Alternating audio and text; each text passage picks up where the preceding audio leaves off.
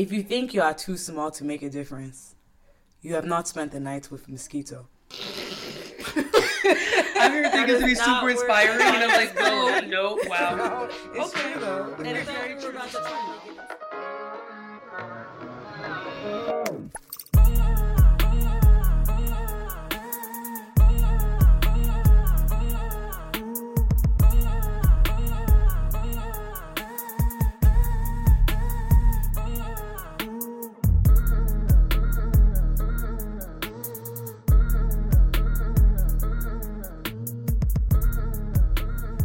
Hey y'all, welcome back. Yeah, to the yeah, Black good. Triad podcast with Dina, Tara, and Dara. Um, Um, sorry, actually, yo, we put took- some respect on my name, aka Erica Killmonger. Hey! Wow, wow. Put some respect on my name. True that, yo. Yes. No, for real. She's though. a Erica. Erica Killmonger. but yo, it's great to be back. We like took a random hiatus. Not on purpose. Yeah, Yes. definitely not on Uh, purpose. You know, just life came at us fast. mm-hmm. You know, regular shit. but we're back. We're better than ever. And better. Um, yeah. So let's go into. Let's Some of take these a things. deep dive into the. Splish. Has, it, has So- anything new happened to y'all though before we get into it? No, y'all just boring bitches all day. Yeah, Yeah. Wah, wah, wah. Well, I spent some time in Maine. oh Mm. yeah. That was nice and different to be able to get out of the city and to explore. And I think actually it's now like my favorite part of New England now Ah. because I've, I've spent a lot of time in Boston and like Boston Wow. is like low key, high key racist. Yeah. But like you know, it's mad chill in Portland, Maine. Oh, Uh, see, really nice. You saw you saw Don't some don't try to diffuse okay. your. Okay, don't so try to diffuse like um, lobster. blatant racism with like that subtle like oh it doesn't exist because there's no black people here. Um, was a honestly, sprinkle.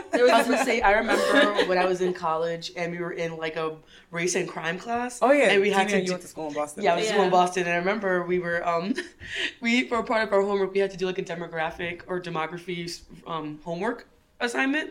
Uh, basically, just like what is the census like um information of your neighborhood.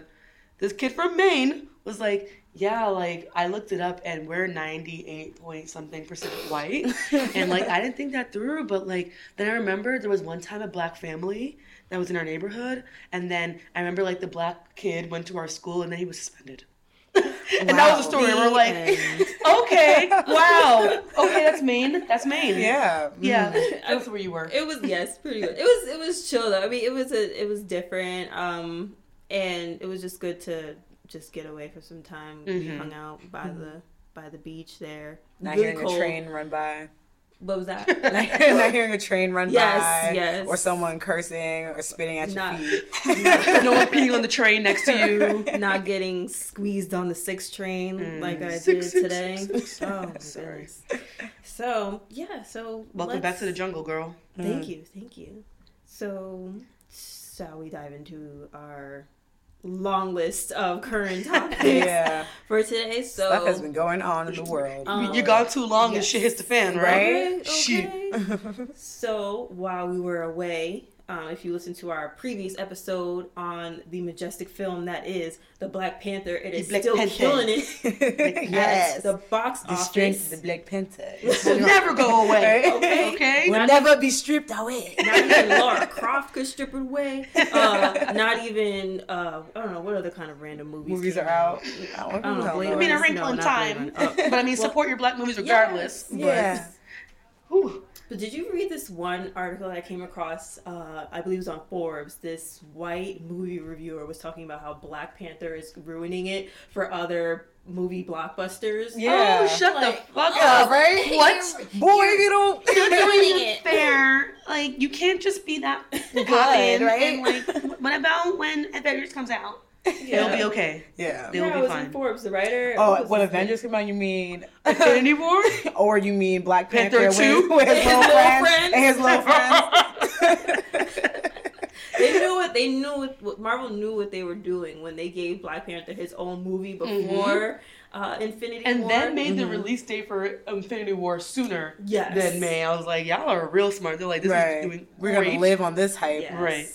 Yes. I all love it. But I'm blacks- excited for all the blacks War. are going to come out for this one. Yes. I- if I gotta, if I gotta body some white people out of the way to get in this theater, I will.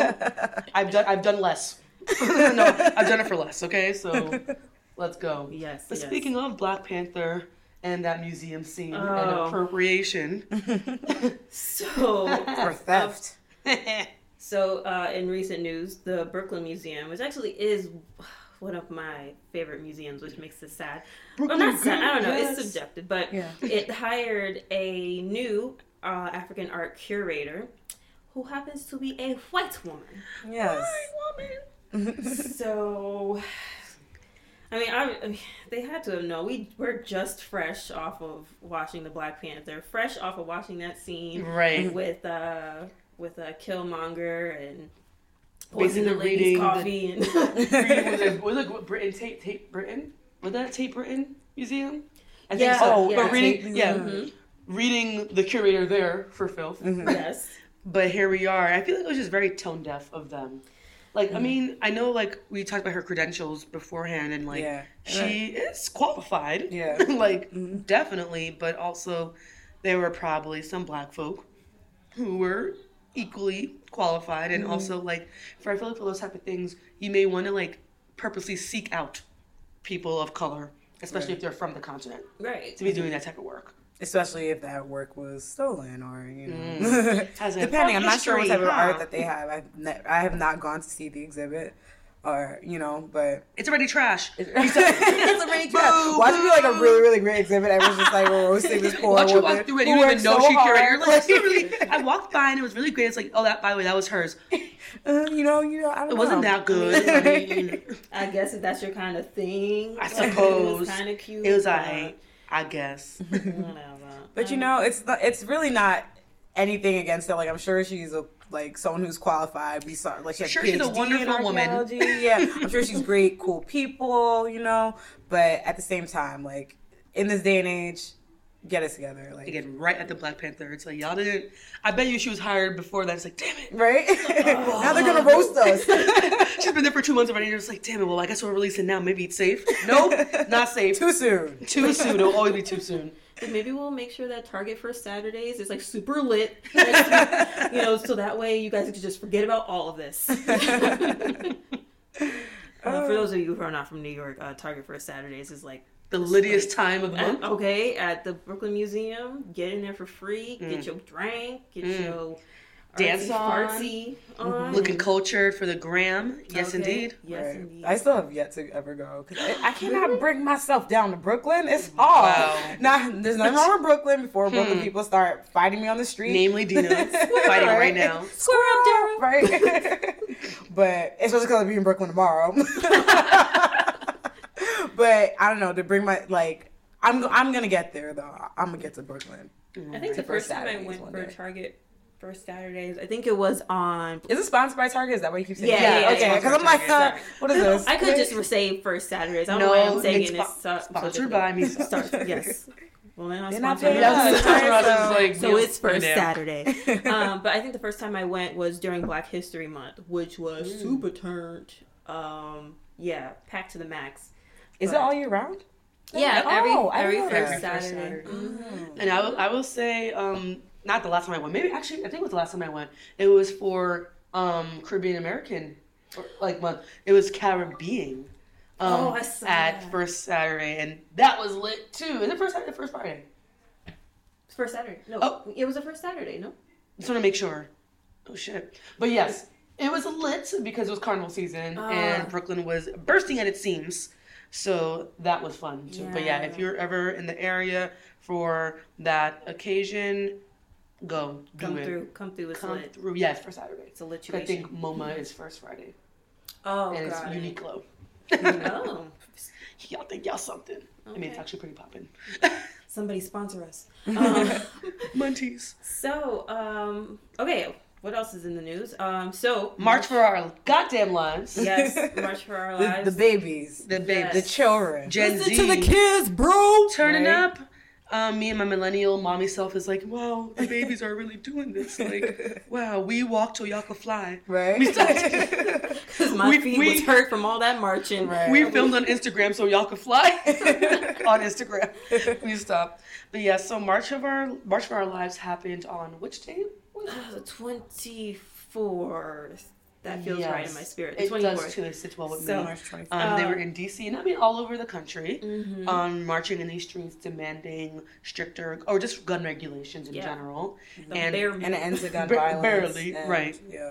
And I will say that from the pe- like I guess the Parkland students are the ones Mm-hmm. who have been spearheading this, and from their specific perspective, they've been really good about being intersectional Mm-hmm. in Yeah. the way they at least include other people's voices. Like they make sure to understand or even verbalize that like they're coming from a privileged place, Mm-hmm. and that there have been communities of color that have been experiencing gun violence for way longer. But and have been doing the work, but haven't been listened to. And so I know when they were in D.C., they were at a high school and they were sharing the mic with the black folks Mm-hmm. and whatnot. But um, I mean, the way people look at the march, they're not looking at it intersectionally, mm-hmm. and No. that I mean that will always happen. Yeah. And I feel like it's, and I don't want to jump too far ahead from the topic, but I think the way people are like looking at like, look at these kids, God bless them, versus how there's like more recent gun violence happening with black folk, and how like at the same time one's being like up, like one group is being revered, and the one's being villainized still as it's mm-hmm. happening at the same time.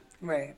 It's Yeah. always an interesting dynamic. But in, terms of like the, there was a lot of great speakers, um, a lot of great kids who were speaking. But in particular, there was one little charming My daughter. Oh, Um, what's her name? Naomi Wad- Wadler. Wadler. My yeah. daughter. She's Dina's child. Yes. Actually. Like in elementary school. Yes. Like, oh my god. Yeah. Yes, elementary yes. She she led a walkout with her with It another was she Cole let the walkout. yeah with another classmate Mhm. and they added on extra minutes for Extra names of people Extra- who. for black girls who were killed by gun violence recently. Mhm. Um, one of them being Courtlin Arrington, who was shot in Alabama at her school. Mhm. Um, another uh, happened had happened recently in DC, and so just so amazing how.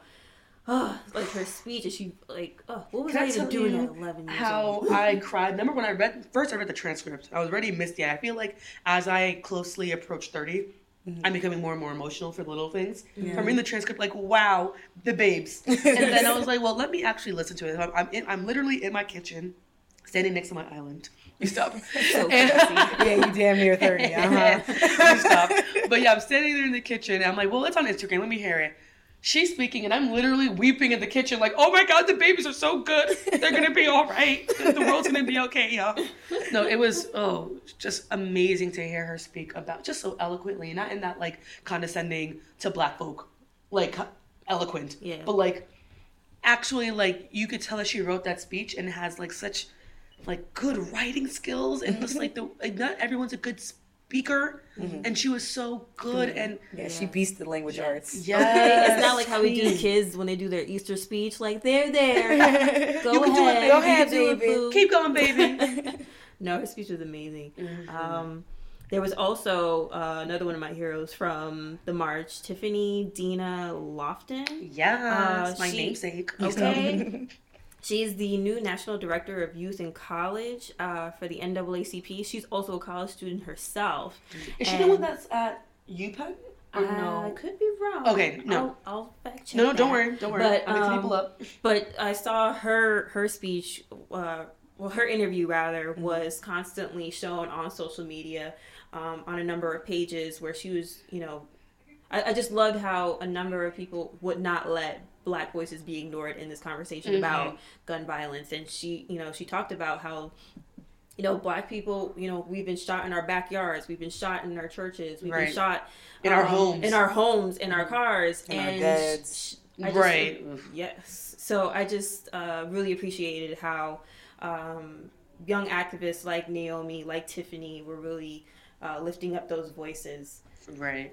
And so I guess to um, piggyback or to segue from that, um, you know, there has been yet another case of police brutality, excessive gun violence from law enforcement or whatever you want to call them. Um, of course, like there's always gun violence that you hear that you're not going to hear about because gun violence is so pervasive and deep in this country. And so there's always going to be a case that is happening that you're not going to necessarily hear. But this one, I guess, um, is something that's um, coming up in the news with Stephon Clark out in Sacramento, who was shot in his backyard by um, law enforcement, shot 20 times. And I will be honest and say that I purposely did not like read into the article deeply because I'm I think I'm getting that fatigue Mm-hmm. in me. Even though it hasn't, I guess a big news story hasn't happened like that in a long time. I couldn't handle that news to read that deeply. So definitely something I can take on. Yeah, I I was watching the ABC nightly news, I believe it was, and uh, they released some of the body cam footage, Ugh. and all you heard was, uh, I, you know, their usual when they usually barge in, Mhm. um, you know, like the police, and then you just heard immediately Oh, after. they, I heard that they didn't um, announce that they were police or something like like, I. I'm not quite Oh, sure what God. I heard. Like I'll have to watch it again. Mm-hmm. But like they they yelled something, and then immediately after it was gun gun gun gun gun, and then they just started firing repeatedly. And then I'm sure, like, put your hands down. Uh, Right. put your hands behind your back. Stop running. Okay, you shot someone 20 times. Right, I heard they, I heard they handcuffed him still. Of course, they the ground, always and do. it's like somebody You know, black niggas is zombies. Right, Though. I was gonna say, you know how they be rising Dylan from the Roof- dead and shit. Dylann Roof who was able to shoot up a whole damn church, and you are able to cuff him alive and bought him Burger King and King. buy him Burger King because you like them. Oh God. Mhm. Ba-da-ba-ba-ba, Wrong company. I was gonna say, I'm like, I was that like, doesn't seem right, but I'll go with it. But yeah, or you no, could say because terrible. the white supremacists always can have it their way. Right? Mm. Oh, yes. Bars. Um, Yes. yeah. So um, uh, Wait, really quickly, with Dylann Roof, y'all heard about like with the whole March for Our Lives and doing this. Oh, but his sister? With his sister, Look right? His- That- Be called. Yes. Be- So Dylann Roof's Oh. sister, if you guys didn't hear, um, she went on some rant talking about that she hopes everyone who goes out on that march is not going to do anything. She hopes they all get shot. Yada yada yada. That bitch is arrested. Right, mad and sensitive, and she got arrested for that. didn't it was she crazy. have? Like, didn't she, She had a knife like, on her? Knife. Yeah, and she had a knife on her. Like, girl, Girl, you're sis, foolish. You're like, foolish. You're doing too much. You're And the dotish. craziest part too is that, like, for me, when I clicked the article about like, oh, Dylann Roof's sister, I'm like, was I the only person expecting her to have a bowl cut? Because I thought, I thought she was gonna have a bowl cut just like brother, Dylan. like sister. But honestly, I was so surprised. I was like, oh. no, but honestly, the fact that she's speaking spicy like that, I'm like, us- and these parents would still act like Mhm. they didn't have any part in this. Come, like y'all are raising No, two little racist, little, monsters. almost a c word. And she But, posted it on like, Snap. She posted on Snapchat. hmm Like, Like your friends are not your friends. People already just like, yo, That's- that's that girl whose brother murdered them people. you should have known things were gonna go left for you the next day at school Especially when all you saw all those screenshots. right. yeah, right, girl. we saw all those. It should have been like, rut, rut, bro. they got the evidence on showed you. The next day was the So night. advice for you, girl: you don't have no friends. Your brother's a mass murderer. All those people key key are key king behind your back. No. Screenshots all day. Watch what you say. I will keep, say, keep like- your racism internalized to you. I'll say, as, as I do always when I want to stress myself out, I read the comment section Mm-hmm. of an article. And like the audacity of, you know, I guess regular white being like, but can you imagine being bullied for something that your brother did? I can see why, you know, she was pushed. Shut the fuck up. Like, we Shut get away. Shut your mouth. like, oh my God. They never cease to amaze me. I know. Shock me. Like, but people just like, you know, like it's really sad when you're bullied for something your family is has a reputation of. Mean like- Wow, sounds about black. Like, Mm, be Oh God. But um, going back to going back to uh, Stephon Clark, lots of protests have gotten started. His brother was on Don Lemon's show the other day, Mm, okay, Don. which was I don't got cable no more. Why? So. you can watch it on the Shade Room. You know, The Okay. Shade Room is a really good source of news. yeah. Every morning, that's my news. All in the my- shade room and my BBC app, Shade Room and and good. Baller Alert. But the sad thing is, this goes the same way time and time again. Mhm. And I think also in, in transitioning to uh, the death of Alton, the murder of Alton Sterling, uh, they they say we're going to investigate. They investigate for months on end. Let's investigate ourselves. They they say okay, we're going to look at the camera footage. Even with camera footage, they still come to the conclusion that there is no need for charges because the officers were quote in fear of their lives. Lives. Like Mhm. that's just, I feel like This shit is so tired the- and corny. Like, Yes. come on, come on, Come better up with a new thing, right? right? I feel like in some, like I wonder if in some of these police academies they have in the textbook like when in doubt just say that There- you there's were a in decision fear chart. of your life.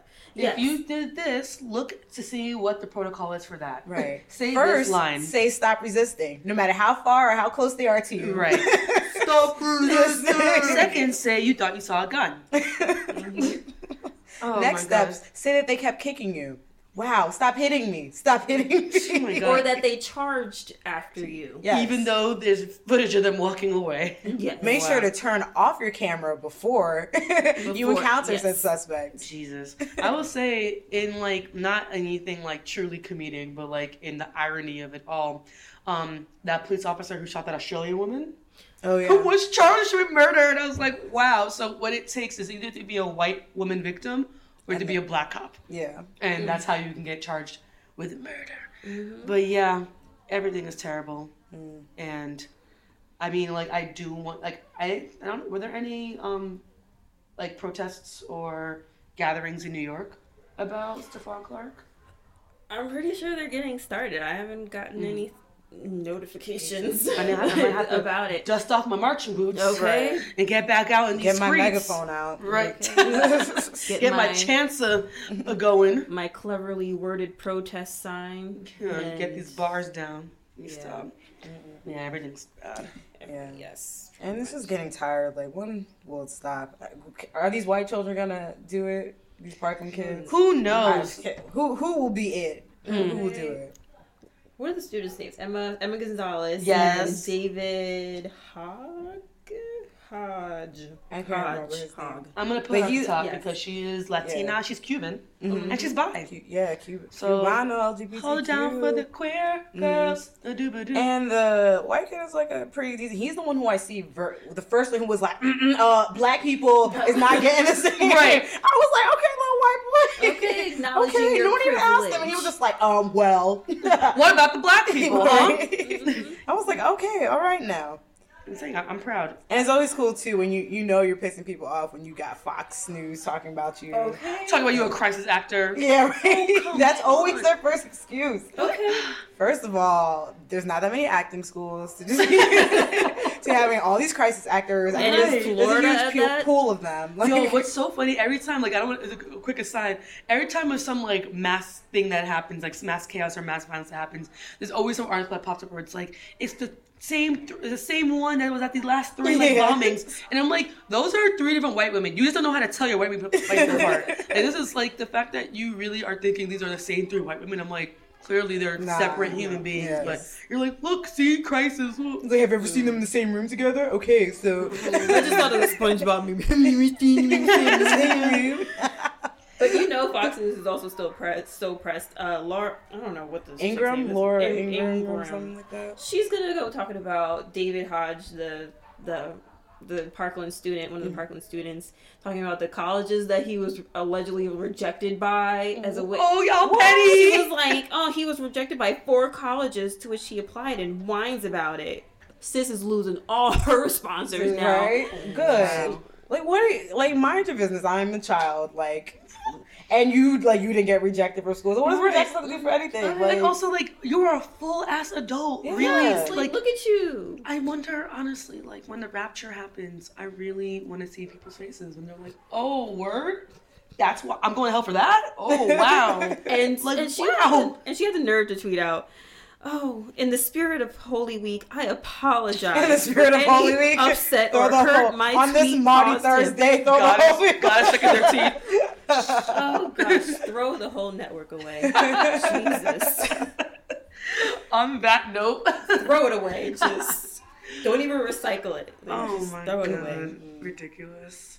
Any last words? Anything maybe uplifting for the black folk? Stay black. T'Challa, come save us. no, not no. Nakia, come save us. yes. Okay, yes. come save us. Okoye, come save us, please. All right, so I think it's about time yep. we transition over to the try it segment.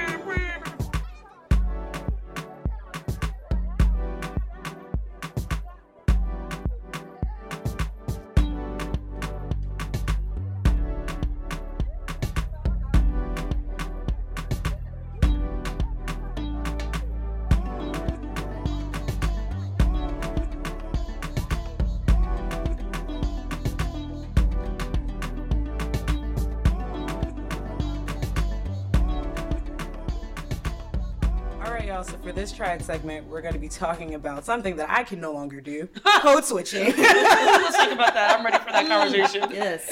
Ooh. But before we get, I guess, into the depths of that belly, um, let's define what code switching is, at least in the uh, general standard sense, and then we can dive deep into like what are the true meanings, I guess, for us for code switching. So this person, all I have is a citation. So I see Romaine, 1992. Romaine Um, Lewis. APA. Go ahead. APA formatting, MLA? you know, actually, this could be APA.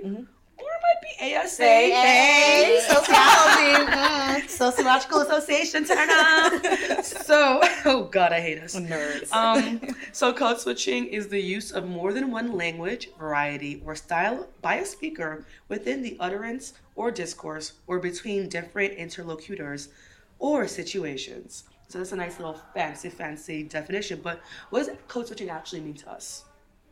Like, what would we maybe define it in our circumstances or how we see it on the ground? I think the point with uh, language varieties Mhm. is uh, super important because, like, when you think of different dialects Mhm. of, let's say, English, because we're in an English speaking country, um, so, and also because we're black, we can talk about, like, I guess, the ways in which code switching applies to the black community, I guess. And um, with uh, American English, we have, of course, different varieties, different regions, especially within blackness. So we have AAVE, formerly known as Ebonics, but now African American Vernacular English, um, which is a common way in which um, black Americans and black people who, you know, eventually as you become black in America, um, we all end up, a lot, many of us, not all, because people speak how they speak. And I've, and I've also seen people not pick it up. Yeah, right. I know many, many of black people who do not speak AAVE. Um, and it's just the ways in which we speak, but those ways are in the American world are not considered professional. So in the workplace, in workspaces, or in spaces that you are the minority. so um, black people, people of color who speak different dialects rather than standard English, um, code switch. So instead of speaking in AAVE or whatever slang, whatever, however, whichever dialect you feel comfortable in, you'll switch over into the standard American professional English, Right. sometimes called the white voice or my customer service voice. I was gonna my telephone voice. Hi, hello. Um, I'm calling about. Mhm. It's a little, for me, my person was a little happier and brighter, just a little perk, oh, a little chipper. right, a little chip. I'd like to speak to the manager, please. Mine's like an even toned. It almost gets deeper, but it's like a hi. So I'm calling about something, something, something, and it's like just a direct voice. But people love it. I guess it's a mm-hmm. radio voice. Actually, Yeah, I think mine tends to get a little bit more like high pitched, and I don't know. I, I know when I'm doing it though, and when I'm in mm-hmm. the midst of it, I'm like, Me too. damn it. um, Sometimes I've noticed for me, I do it to people I'm just first meeting. Yes. Too.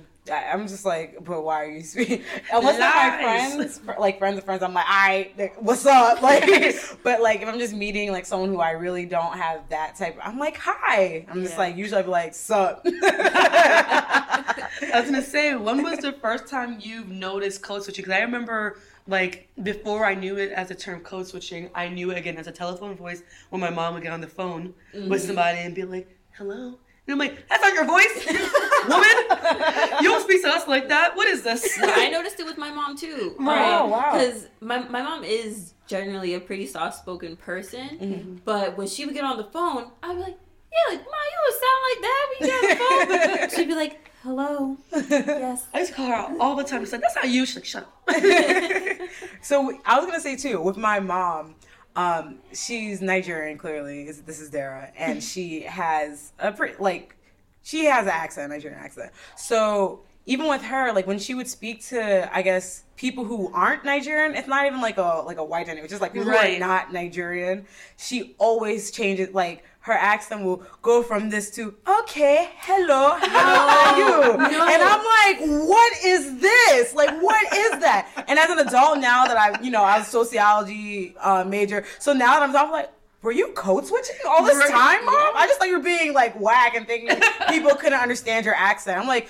I feel like my mom's English is actually very clear when she speaks with her normal Nigerian accent. I feel like she's very easy to understand. Yeah. But for her, she feels like other people still can't understand her, so she needs to like up the Right. Yeah, and up, the code switching. I'm just like, I will say in those cases, like I can see where it's like probably one person was like, I can't understand you, and it's like, yes, you can, bitch. Yeah. and like that made somebody feel insecure about their accent Mm-hmm. and made them want to change it in some way, I guess, for the general quote unquote general public. Yeah. I think about like my my funny examples, not my personal ones, but my funny examples of code switching was when you have, I'll say particularly Jamaican people who come with full patois coming through, and it's like mm-hmm. actually no one can understand that. So like you have to code switch because like even as a Caribbean, I'm like, what? I don't. This is a whole new language. Like if we're talking about dialects, they are patois is truly a dialect, and so mm-hmm. it's like in terms of like like actually being able to understand somebody, it's like what are the I guess what are the benefits of code switching? Mm. In this case, for certain dialects, it's like we wouldn't understand what you're saying if you didn't code switch Yeah. to like something more streamlined or more general. Mm-hmm. But again, like I guess there's a difference between like switching your dialect to be standard English and then I guess the other bells and whistles of adding the quote unquote white voice Yeah. or adding like the, sort- the specific intonations and the cadence Yeah. to make it like this extra thing that maybe doesn't have to happen for people. But I think that's actually maybe the first time I perhaps realized that I was quote code switching and just didn't realize that wasn't the word that we used because we were maybe what in elementary school or mid- middle school, mm-hmm. and then it was like, why are you talking white? And it was like yeah. identity crisis. I'm not white though. I'm confused. What do you sound What do you like? What's happening? Uh, so yeah, I think that's from one, no, hearing my parents, hearing my parents, you know, code switch, and then having it called out to myself. Um, I think that was also the first time I was called an Oreo. Yeah. Memories. I didn't know that was a bad thing. I was like, oh, it's a cookie. That's Um, and I was like, oh, Oh, it's wait. not a good thing. Random side note: I don't eat the middle of Oreos. What? Yeah, I always like peel out the middle cream part and just eat the disc. It's okay. I mean, honestly, I'm I just trying to find somebody out there who will I barely eat, eat the side with the cream Oh. because I don't want it. That's a people. Let's not. Let's not waste cream in 2018. Going back to, I guess, like the idea of talking white, and maybe this is a question that may be too deep right now, but let's maybe Let's dive, dive in. in. Um, so like I'll speak from my personal experience that like the way I grew up speaking was standard English. Like I grew up speaking quote unquote white. And so mm-hmm. when I would be called out for that, it's like well like I, I sometimes think when people are like, Oh, you're talking white, it's as if like stop playing, you're faking it, talk the normal way. And it's mm-hmm. like, but this is my normal way. Like, I don't know any other way to speak. And so actually as I was growing up, I actually picked up and learned AAVE mm-hmm. as you grew up as like my second language, I guess, right? And so I think about maybe the directionality of like code switching. Is it is code switching for people who primarily and again like this is a, just a general question because I think the answer is everything yes. But like I think about the directionality of like is code switching mainly about people who speak the quote unquote alternative dialect and then learn how to speak white? Or is it the opposite of people who are speaking white then learn how to speak the, I guess, other dialects? Yeah, and it's interesting too because like we we're still it's so hard to s- s- disassociate it from white rather than Exactly. just like standard English, right? Right. Yeah. Because it's like I know plenty of white people standard who is? speak more urban, With a little flavor. right? So it's just like, and I know those people have never spoken in the white Mhm. in that standard white, like, Exactly. So it's just it's interesting. But I will say, like, even though it's like there are white people who don't know standard, like, like against a cycle between standard and white English, mm-hmm. it's also it's like, well, who's policing the language and Yeah. who's in charge of who gets to speak white and not? It's really white people. So it's like, if y'all want it so bad, right? well, speak like white people. Own that shit. Because before we were before we were recording, we were talking about this one particular episode of Insecure. Don't worry, it's not really that much of a spoiler. If you haven't watched it, shame on Um, you. you're exactly. It's, like, Uh, it's your fault at it's like point. years ago.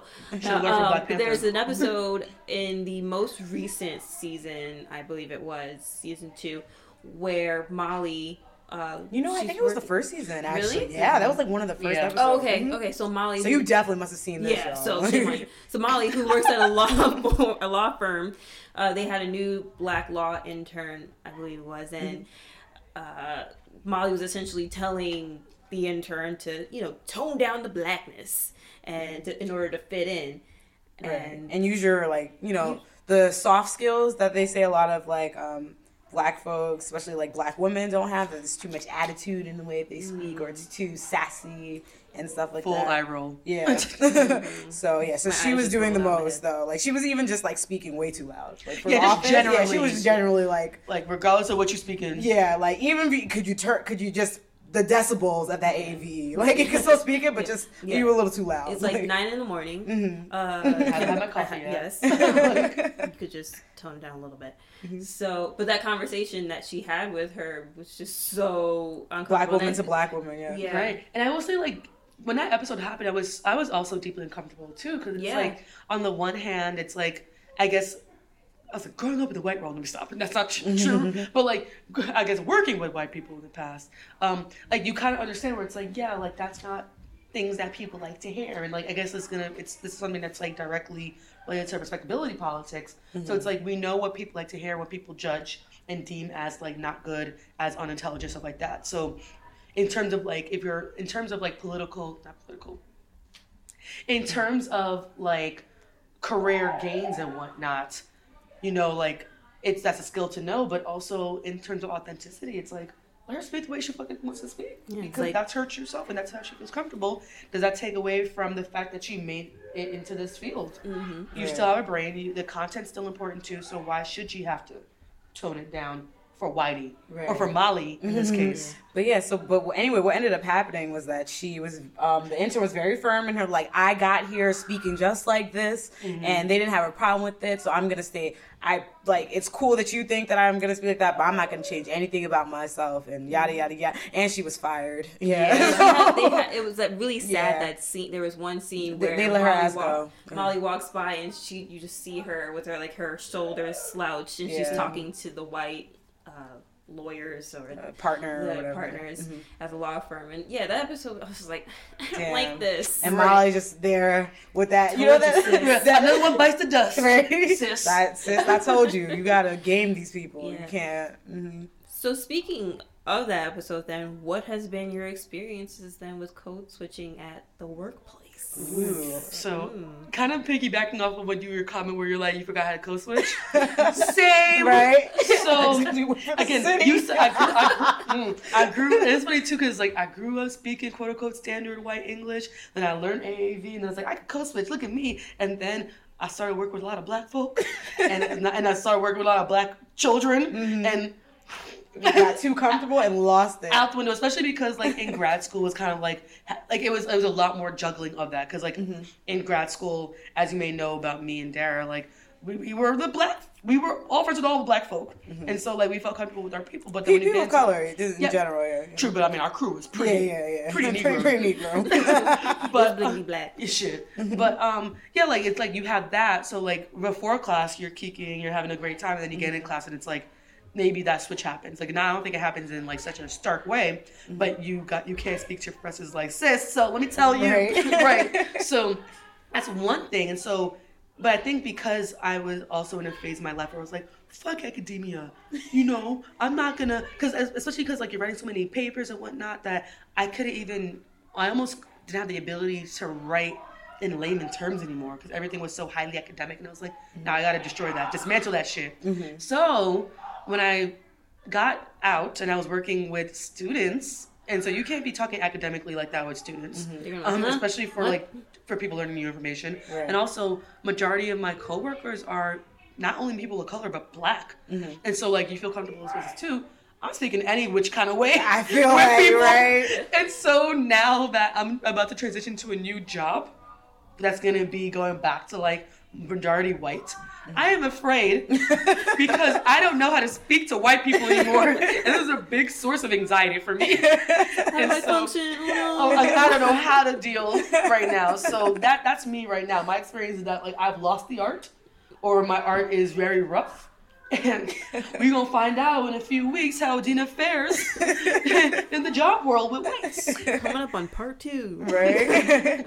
so for me and um so my job that I work in now, I work with a lot of people of color, a lot, a lot, a lot. And we and we all speak exactly like how we normally speak. Like there's no differences, especially too because um just even I guess uh career wise and like experience and ed- even education wise, um a lot of the older folks are like from the old school. They're from the community, Right, you exactly, know, like, yes. so they've never left the community. So they've never had to have that that chance to like even have to really code switch. Yeah. So they speak mm-hmm. exactly how they how they've always spoken, which I is was- really cool. I was gonna say our department or where we work, it has a lot of people like that, which I love. Yeah. Yes. mhm, which is very, very cool. And then on the other end, like the folks who are like younger, how we even got to those positions through our education, right? Mm. So, um, so we are the people who know how to code switch, but now that we're in these environments that we don't have to, we're like, ah, it, it's so free. I go to work every day Mm-hmm. With a smile on my face, knowing I can really be myself and Right. not feel any type of way. But at my job, we also do have people, um, who aren't black, and we also speak however we feel like in front of them because it's like you're Majority you're, you're rules. the, yeah, majority rules, and we're just gonna continue to speak how we do. What you And there's do? no problem with it. Mm. Like no one, I don't know if they secret like, oh, these people are so ignorant. Oh my gosh, How did they get here? Right? Like, How what did they even- it? what- Affirmative Affirmative action, I guess, right? and that matters in the workplace too. Never mind the fact that affirmative action most benefits white women. You're Yeah, right. um, yeah, yeah. But, you know, yeah, it's a, it's an amazing thing, and I I'm afraid that when I do end up leaving. That I just hope that I my next job is just gonna continue in places where I can be myself because I can I don't know if I can go back I don't know my abilities anymore. It's scary. Well, It's no, it's funny. That reminds me of so Dera and I. We went to go see Black Pa- Panther in conversation with Chadwick mm. Boseman, Ta-Nehisi Coates, and Lupita Nyong'o. And Chadwick was talking about how on the set it was like he had barbers that could finally cut his hair, people who could finally do like his makeup, and it was just like. Like the whole, Affirming even the, it was just like through? awesome just to be able to function in that space, and so it sounds like you guys found like your workplace Wakanda. Right. Uh, and so and it's As I funny leave. Yeah. because he also said like after this movie he said He's spoiled. like he said i'm spoiled now he's like what am i supposed to do after this movie now like so You better write a sick writer. right. Have your agent come through. It's like I want my own barber. I want ten of them. He said in he said he already has his own barber. He's like, Yes. that, that's that. He's like, he could never go back. as somebody all who white roses. but um so for myself I, I feel like i've secretly had code switching listed as a skill on my linkedin page for some time now In the uh, other languages section. yes the languages limited I- proficiency would be my coach.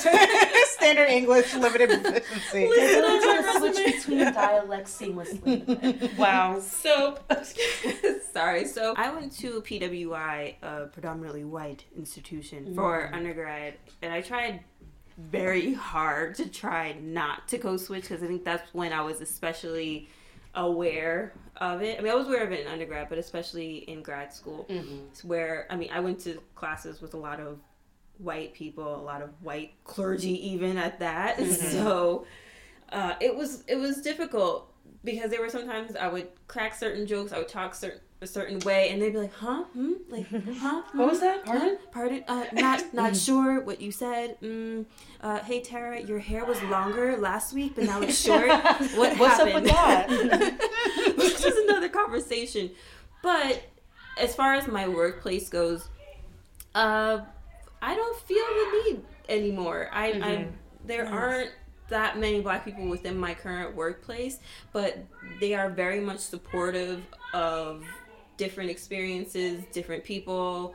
Um, that I never felt the need to to censor myself in Right. any way, and I think that to me has been just everything. It's not like the full Wakanda experience, but it's meant a lot to me that in in diverse settings, I don't, or predominantly white settings, I don't feel the need to change myself or adjust myself in any kind of way mm-hmm. uh, or talk a certain way. Mm-hmm. You know, that's sorry. I was gonna say that's interesting. You bring up kind of like you like you sort of crack certain jokes and they wouldn't hit, right? And I, I mm-hmm. think of like Maybe it's the- just that you're not funny. Uh, I'm hilarious. But like I mean like I didn't want to go there, but I mean sure, let me stop.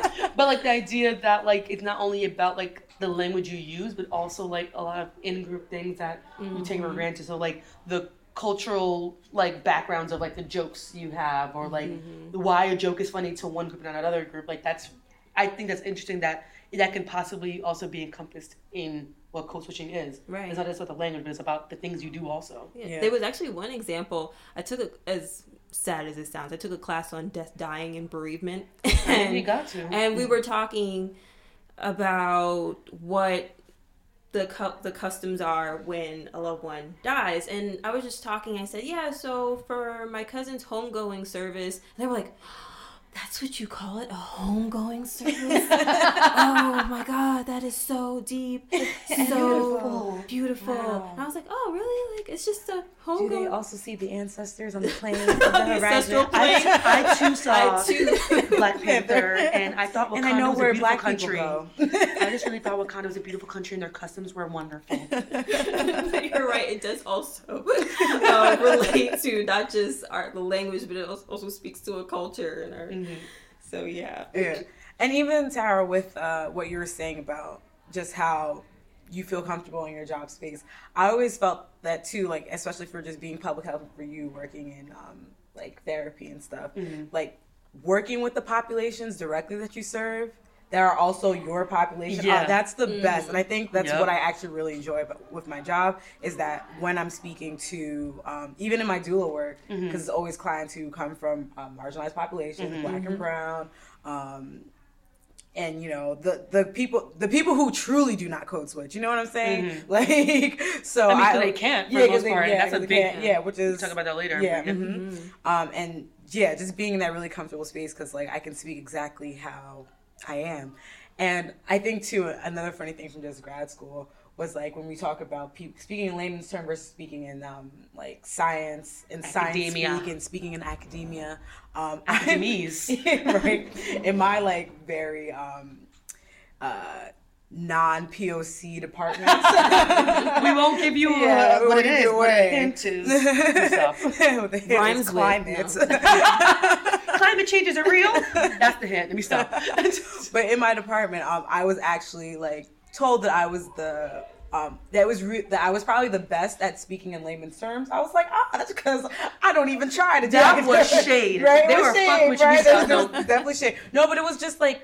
Cause because we're in public health, we're speaking to community to the communities Yes. that are being underserved. So if you're out here speaking like uh well, actually, no, uh, 1927 um, archaic ass like And the boopity boop and the Right? doop doop doop and, and the, the like, you know and like speaking in complete i couldn't even like come up with a joke Ke- speaking in complete like scientific academia terms like Right. using um I don't even know what's a good example of a word that's just like- particulates. Saw. yeah, right. The particulate matter instead of just saying that shit that be in the air floating, like you know, that be getting in your lungs, sit, settling in your lungs, and you know, Right. like people speak in such. And for me, it's just like I can speak in because like you're a human. How do you? I'm like when I read academia, for me, it translates into layman's terms as I speak. As I'm reading it, it's just automatically being translated. And So everyone it's should have the skill to do that. But right. people don't. and yeah. I was like, always impressed by that. Like that's just maybe something why they always try to put people of color to go into these spaces. They don't know how So to that- speak, so get 'em in there, be the Get 'em in there, translator. right? Translate for just these people, them, please? right? No, but it's true because you can when you can speak the language of the people that you're serving, it makes Right. more sense for you to be in those spaces. Right. So it was always interesting for me that like my like um white colleagues could not do that. We're Like just, we're just like really like wow. but I'm like, you know, poor white people go also cannot speak in academia. Like academia is a very privileged place to speak Right. from. So I'm like, do you speak like this since you were like a child? Like, do you not speak regular like layman's English at all? Like I mean- when you're chit chatting with your friends, you're literally speaking in particulate matter. Like, you know, I just Actually, yeah, Yeah, yeah. like- Like I'm not gonna It was lie, like. Like that could happen. I could see it. But no, I agree. Like especially like you said with the field of public health, like it's a skill that people don't have. Like people can't code switch another way. And not to say that, especially as a white person, you should not be coming into community of color being like, so okay, everybody. Right? So first off, finna do this. basically, like no, that's that is actually very offensive. like you're wild pops. if we have any white listeners, I think we do have a white listener. Make a joke. for, No, we for our white have quite a listener, yeah. um, don't do that. But um, yeah, like the idea of like you can't like, and I don't want to use the words dumb down, but like in in any way that you write for the public or speak to the public, you're supposed to speak in an eighth grade um reading level Mm-hmm. or speaking level. You can't if you can't do that, then what the hell are you doing? And like, and I will say that like because like I used to know how to do it before, and then I got to grad school and I was like I had to put on this language to I guess meet the needs of academia, and then I almost could not go back. Then 'cause I went from being in academia to working in high schools, and I was like, oh shit, like I know how to speak to like regular 25 year olds, mm-hmm. but regular students, like that's a little harder. So I think I went now so far back down and like knowing how to simplify things, which I'm really good at now. I don't know how to go back the other way. but maybe we can. We are dynamic human beings. Oh so maybe the challenge, but I think that I don't even want to accept the challenge. I'm actually really fine where I am. I'm good. Don't change right? on writing your yearbook. Right. Never Don't change. You're the best. so going back to I guess something I heard um, somebody say it was like, you know, like when you're working with the communities, and I guess in this case, communities of color and disadvantaged communities where they're not speaking like that. I guess like we could talk about like the ability. We talk about the ability not to code switch from, from white people, but like I guess like the lack of privilege and not being able to code switch as a person who's in a disadvantaged state, right? Like let's talk about that. Yeah. And I guess like maybe the um, the negative outcomes that can come because of that. So like what?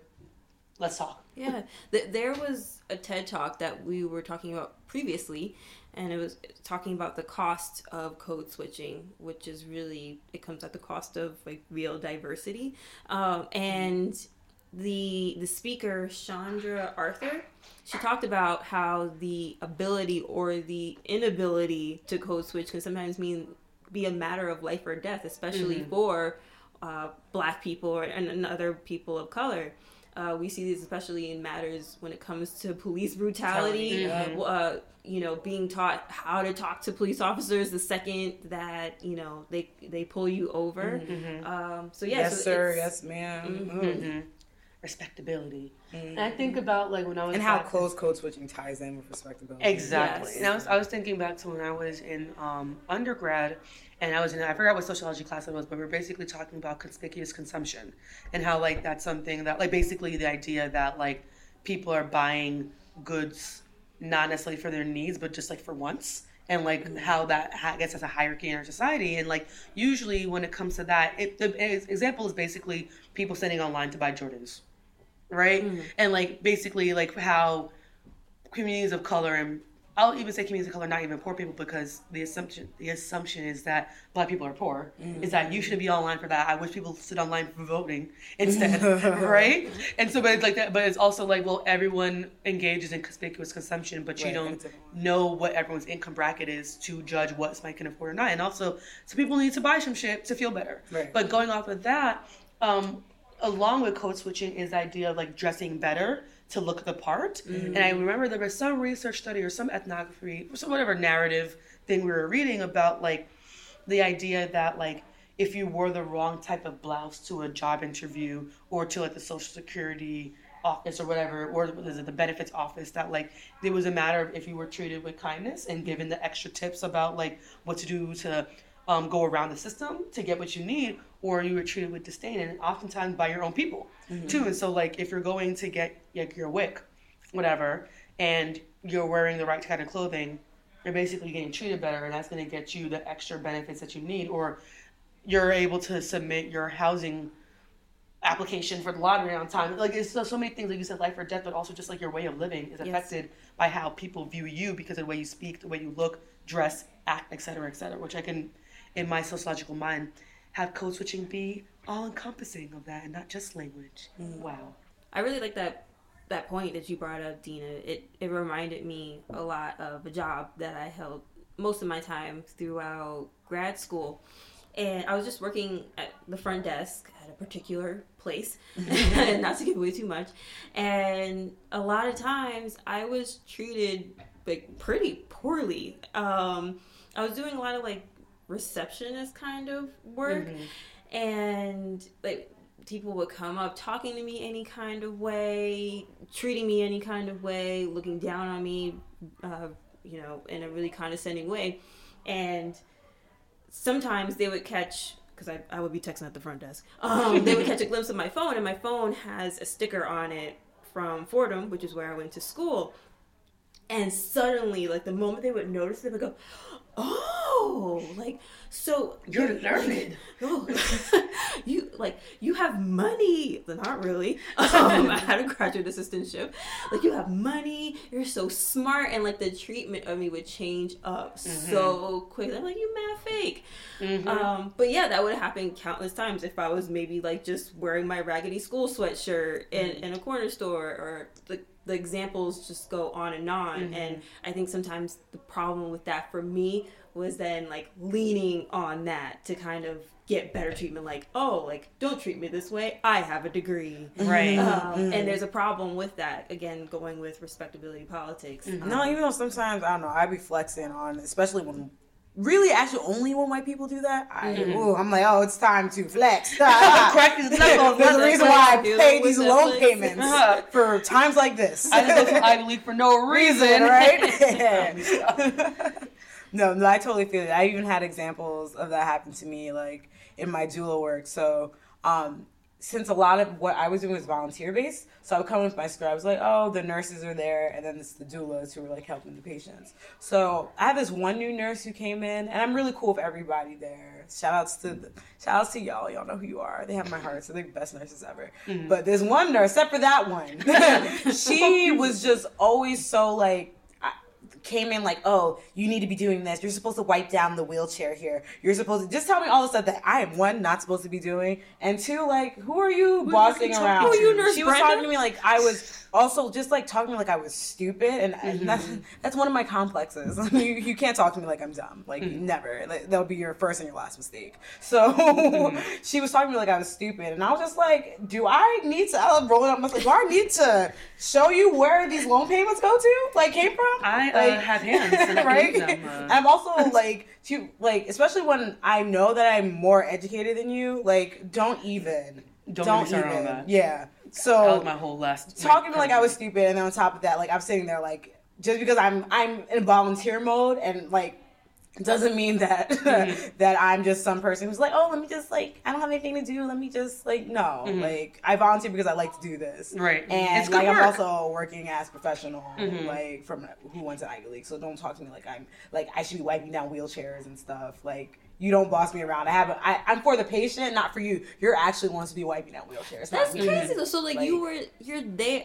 I'm there you're to help the patient. Yeah, You're doing doula work for the It's patient. Right. Support for Yeah. the patient. And then I found out from the other nurse, like, nah, she violates. so there's one black nurse there who was seeing her. She was talking that this nurse was just talking spicy to everybody. Like, so this black nurse saw how she was talking to me, and when she left, she was like, "Oh, I've been waiting to write this bitch up." She's like, she was- it was wonderful. I like, let so me much." not interject. Yeah. I'm just taking in Like, let the me example. She started to get hot with her too. She, I was just like, "Is it me?" She's like, "No, she's just like that. This is her." So I'm like, "Okay, I'm glad it's just not me." I was thinking it was like maybe some complex that she had, like like like some boss people, but that's just her. She she thinks she's somebody. She got Just those a Twitter bitch. She fingers. sounds yeah, bad. right. She She's really the just worst. was. So segue from that, um, but also back to what Dina was saying about um, people treating you different. I have an example from um, my younger brother. How when he um, he's been living in Brooklyn.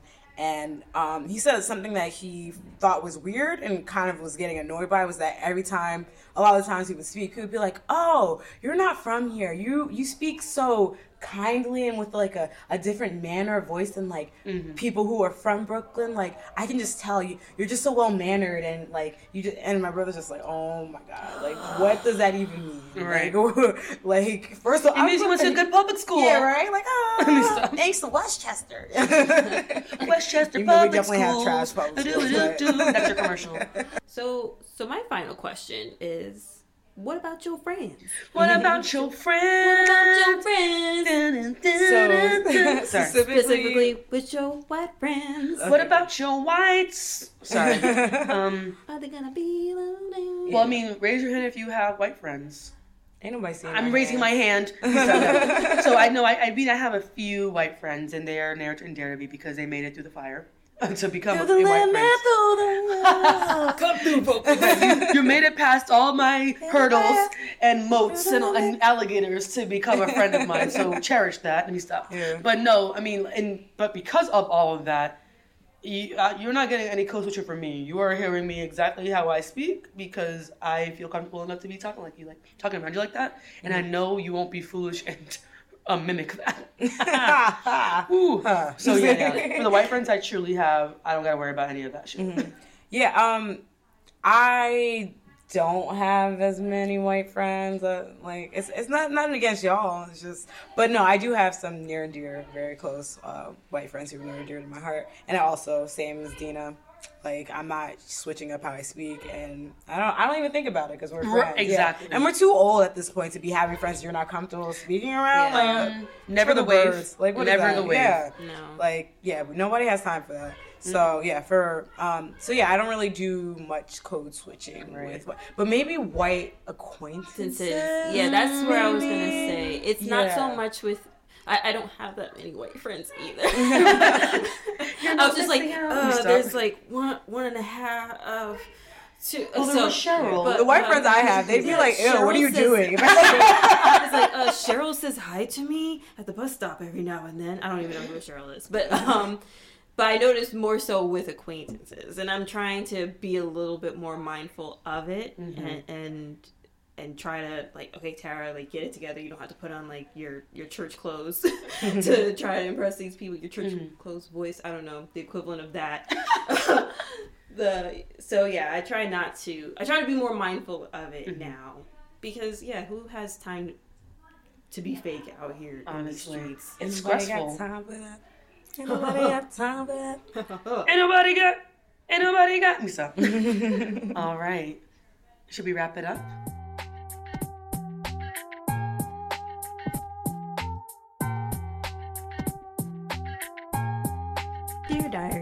Today Hakeem came over for breakfast. and Myles is just such an annoying little brother. Shout out to Moesha. Uh, so let's open it up to some closing thoughts, guys. I'm dead.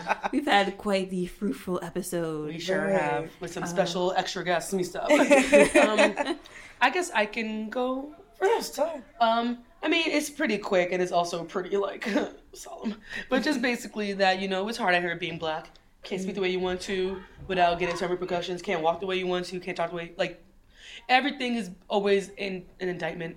And you know, I guess it's just I don't really, I don't want to pay that price for being black, but I mean, I guess it's a way how the crumbles until the revolution comes. Right, right. everyone away. And so the, the thing is that the revolution will be led by the children. I think Yes. that's my point. The So kids you- have been woke. They are really listening. Mhm. Generation Z, the Yep. The um, what are they called? Reg- The Gen- Generation Z. Yeah, The woke them kids. Savile, the woke Because I'm like, I keep trying to group them with us, but they're not. No, they're not. We still not eating Tide Pods, but you know, they, Look, we got they highs doing and our lows. something, right? Highs At and least, at lows. least they're woke. at least Right. they're more woke. Me and my millennial self is spending my, spending myself with my phone, being like, "Yes, babies, yes." Yeah, so But no, yeah. I think just protect the kids, continue to nurture, especially for the teachers and the influencers out there who are like aren't who these kids are looking up to, which is all of us, because everyone is looking at you. You know, Mm-hmm. um, continue to feed them because millennials. I feel like it's these young teachers who are coming in, Yeah. making sure this curriculum is inclusive, it's woke, it's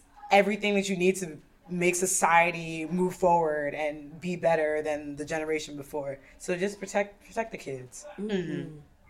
My closing thought isn't all too deep. It's just I want somebody to buy me Afropunk tickets. Um, the lineup just came out, and Daniel Caesar's gonna be there. I'm only going on Saturday because I was so dusty and musty after two days of Afropunk the last time I went, and I said that I would never go again. That's true festival life. Yeah, But I About can't it, do you I'm not really into you know, festivals. So if you're nearby. so if somebody just wants to bless me with a Saturday ticket, you Mm-hmm. know, I'm open. Go ahead and send it to the Black Triad email address. that is the Black Triad Podcast at gmail.com. Yes, yes. We can- I'm dead. He was like, for real though. I would. Make I that- want that was that also just a plug for our email three, address. if you, three tickets, oh yeah, three. Like who wants to sponsor us? right? Right? Sponsor these three hard wor- working black women Mm. to go to Afropunk. Um, but all in all, you could also follow us. you can also follow us on Instagram and Twitter uh, at the Black Triad. Um, so yeah, anything else we want to share before we close out? Guys? Yeah. Um. I know Dera has some news. Ooh, but I have something to say too. Um, for like the Brooklyn Museum curator, if she can tell the difference between Wakandan vibranium coming out of Benin, then you know maybe she's that bitch. Maybe she's that one. I cannot Maybe she's she's the white curator you. we've been looking for. Good night, everyone. Uh, sleep tight. Um, What if like the Uh, first like day on the job she like has this exhibit Wakandan Nights. like, like has the, like the pretty blue vibranium like like. I cannot. I cannot. Uh, Oh, so Dera, uh, you did have some news. Want to go ahead and share? Yes. So recently, I was a, s- I was a special guest. I guess I'm not a special guest, no, but I was a guest on a podcast called Vag Esteem. That's V A G E S T E M, as in like vagina esteem. and I mean, as many of y'all know, you know, my professional career has been built on pregnancy prevention and the almighty birth control. And so the episode was most, I mean, it was all about birth control. And I guess me um, talking and displaying my expertise about it. So definitely listen out. It was a really fun episode. Um, again, the Twitter or Instagram handle is at Vagesteem. Again, that's B A G E S T E E M. And you can definitely find the link of the episode up on any of those pages. Take a listen, comment, all that jazz. Awesome. Thank y'all for Thank you for listening. and hanging out with us yes. today. And sorry for that little pause though, but we'll be back soon. Yes. You know, Some more content for get our lives ass. together. so threatening. wow. Some more motherfucking content. About it. All right. See Stay y'all. blessed, stay black. We. Bye.